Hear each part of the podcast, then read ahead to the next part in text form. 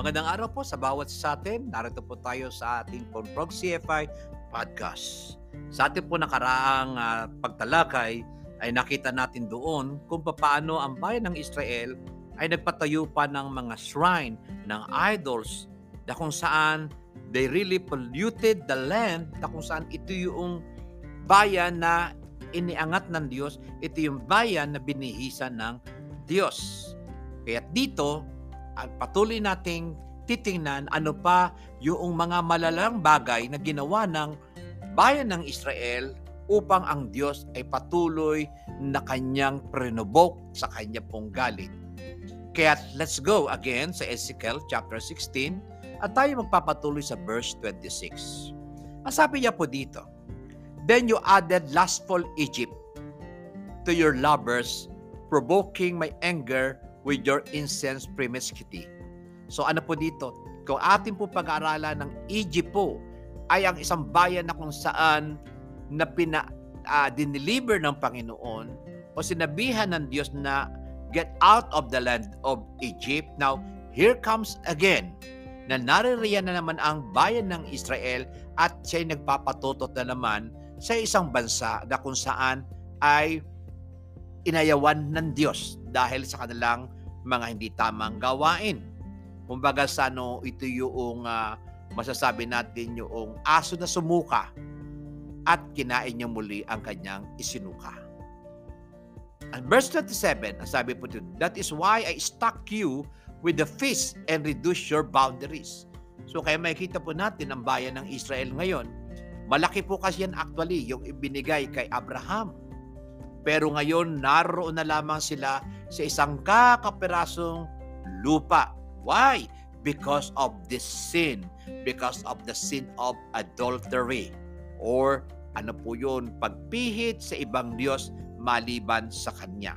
Kaya sabi niya dito, that is why I struck you with the fist and reduced your boundaries.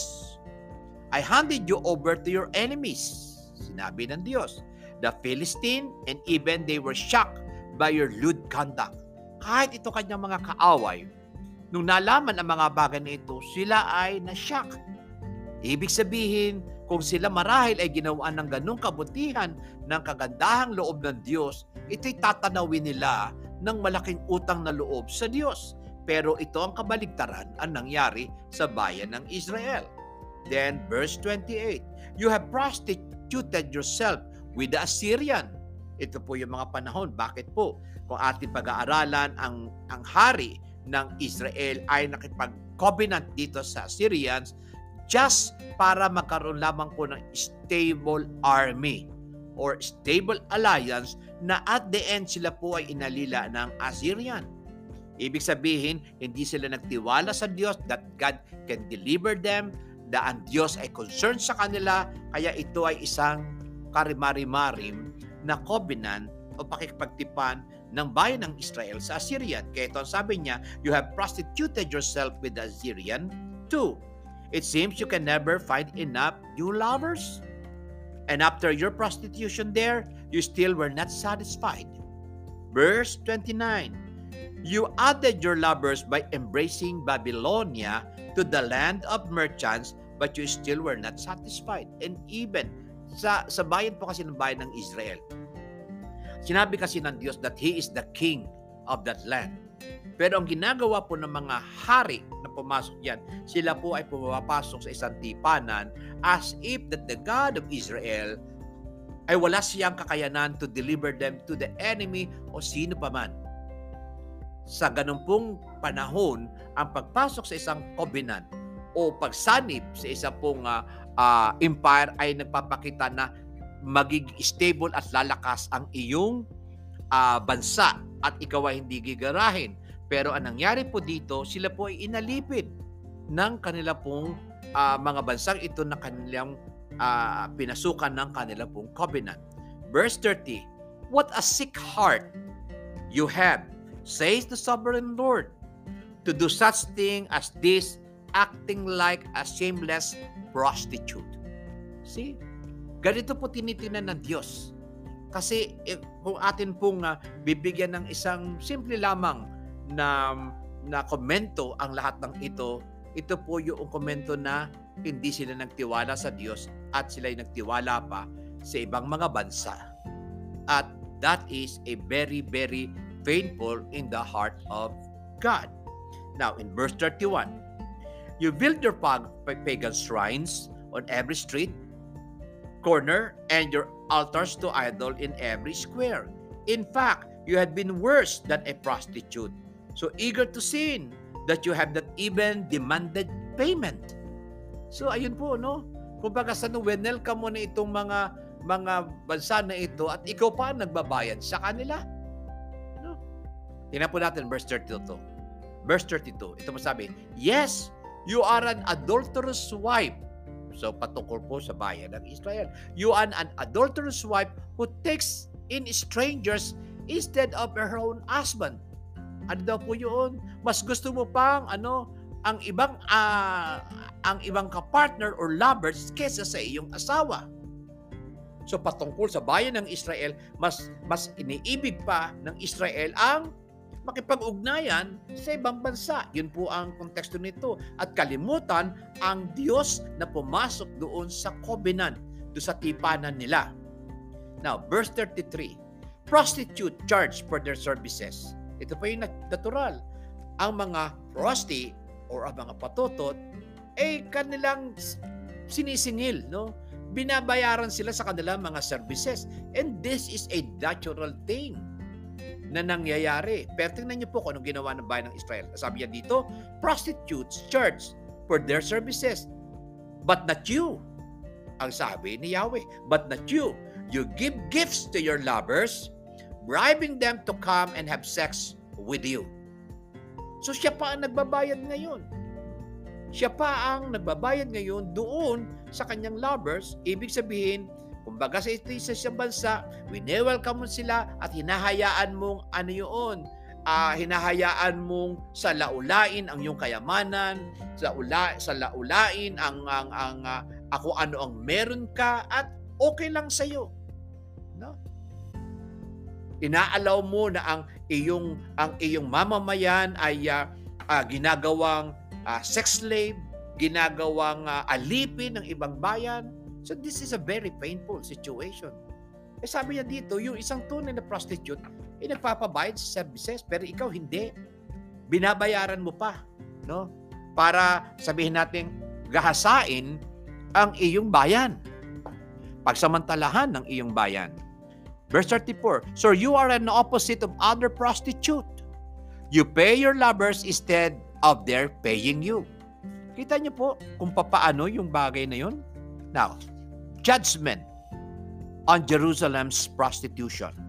Tingnan po natin ano ang ginawa ng Diyos sa kanila. Therefore, you prostitute, listen to this message from the Lord. Sino ina-address niya? Ang bayan ng Israel. This is what the sovereign Lord says because you have poured out your lust and exposed yourself in prostitution to all your lovers. Sino pa lovers niya? Babylonia, Assyria, ano pa, Egypt at mga karatig bayan. Okay. Because you have poured out your lust and exposed yourself in prostitution to all your lovers, and because you have worshipped detestable idols. Ayan, ito po yung ano nila. Ito yung uh, uh, core of idolatry or adultery being done by by uh, by the nation Israel, especially in Jerusalem, kasi tinalikuran nila ang tunay na Diyos. And because you have slaughtered your children as sacrifice to your God, this is what I am going to do. Sabi niya, I will gather together all your allies. Kita niyo po yung allies. The word allies ay dito nakipagkasundo ang bayan ng Israel na inaasahan niya, na akala niya na siya makakatulong sa kanya. The lovers with whom you have sinned, for those you love and those you hated, and I will strip you naked in front of them so they can stare at you. No? Ano po yun? So, will strip naked. Huhubaran ka ng Panginoon. Kumbaga sa ano yung bayan mo ay talagang sa, sa laula at mawawala ang mga bagay na inaasahan mo. Sa konteksto ng isang marriage, ano, huhubaran ka no? sa harapan. I will punish you for your murder and adultery. Murder dahil yung mga anak ay iniaalay doon sa sa mga Diyos-Diyosan. Okay? Then, sabi niya dito, I will cover you with blood in my jealous fury. No? Mamamatay talaga. Then I will give you to this many nation. Kaya nangalat ang bayan ng Israel. Then I will give you to this many nation who are your lovers, and they will destroy you. They will knock down your pagan shrine and the altars to your idols. Kaya makikita niyo po ang destruction of Israel, especially the destruction of the temple. They will strip you and take your beautiful jewels, leaving you stark naked. They will band together in a mob to stone you and cut you up with sword.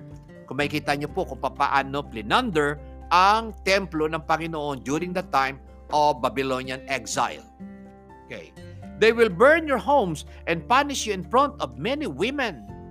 I will stop your prostitution and end your payments to your many lovers. So nakita niyo po paano magmahal ang Panginoon, no? Ganun kabuti ang Diyos. Na sa kabila noon, sabi niya, I will stop your prostitution. Yung, kung, kung makikita niyo po ay dumudugo ang puso ng Diyos sa mga bagay ni ito. Then at last my fury against you will be spent and my jealous anger will subside. I will be calm and will not be angry with you anymore. Oh, what a God! What a God! Sa kabila ng kanyang ginawa, ano yun? Ay, siya ay mapapayapa. Then sabi niya, but first, because you have not remembered your youth, but have angered me by doing all these evil things, I will fully repay you for all your sin, says the sovereign Lord, for you have added lewd acts to all your detestable sin. Hindi nila maiiwasan ang kaparusahan na yun. At kung atin pong titinan ang kasaysayan ng Israel, ang uh, uh, sabihin natin yung Day of Holocaust, that is a million, millions of Jews, no? Na kung saan talaga pinatay, well, the Lord knows Everyone who makes up proverbs will say to you, like mother, like daughter. Yan po yung uh, Samaria, yan po yung uh, Jerusalem. Okay, verse 58. This is your punishment for all your lewdness and detestable sin, says the Lord. Now, this is what the sovereign Lord says I will give you what you deserve. For you have taken your solemn vows lightly This is the marriage vow, the relationship between God and Israel. No? For you have taken your solemn vows lightly by breaking your covenant. Kaya sa Diyos po talaga napakahalaga na hindi dapat natin binibreak ang ating covenant. And even the marriage covenant, the Lord hates. Yet I will remember, ito yung maganda, yet I will remember the covenant I made you when you were young. Oh, what a God! I will establish an everlasting covenant with you. Tingnan niyo po kung paano ang puso ng Diyos. No? Na naro, nagdurugo na yung puso ng Panginoon, pero still, ang tibok pa rin niya ay ang pag-ibig niya sa kanyang bayan. Kasi ito ang kanyang katipanan. Then you will remember with shame all the evils you have done. I will make your sister Samaria and Sodom to be your daughters, even though they are not part of our covenant. And I will reaffirm my covenant with you and you will know that I am the Lord. You will remember your sin and cover your mouth in silent shame when I forgive you of all that you have done. I, the sovereign Lord, have spoken it. So napaka wagas ng pag-ibig ng Diyos. At sa mga susunod nating pagtalakay, ang sabi nito, I will forgive you. Pero meron pong dapat mangyari before that forgiveness will take place sa bayan ng Israel. At the same time, to the entire humanity, may bagay na dapat mangyari at gagawin ng Diyos so that our sins will be forgiven. At yan po ang atin pong tatalakayin sa mga susunod nating pagtalakay. Once again, magandang araw po sa bawat isa. Thank you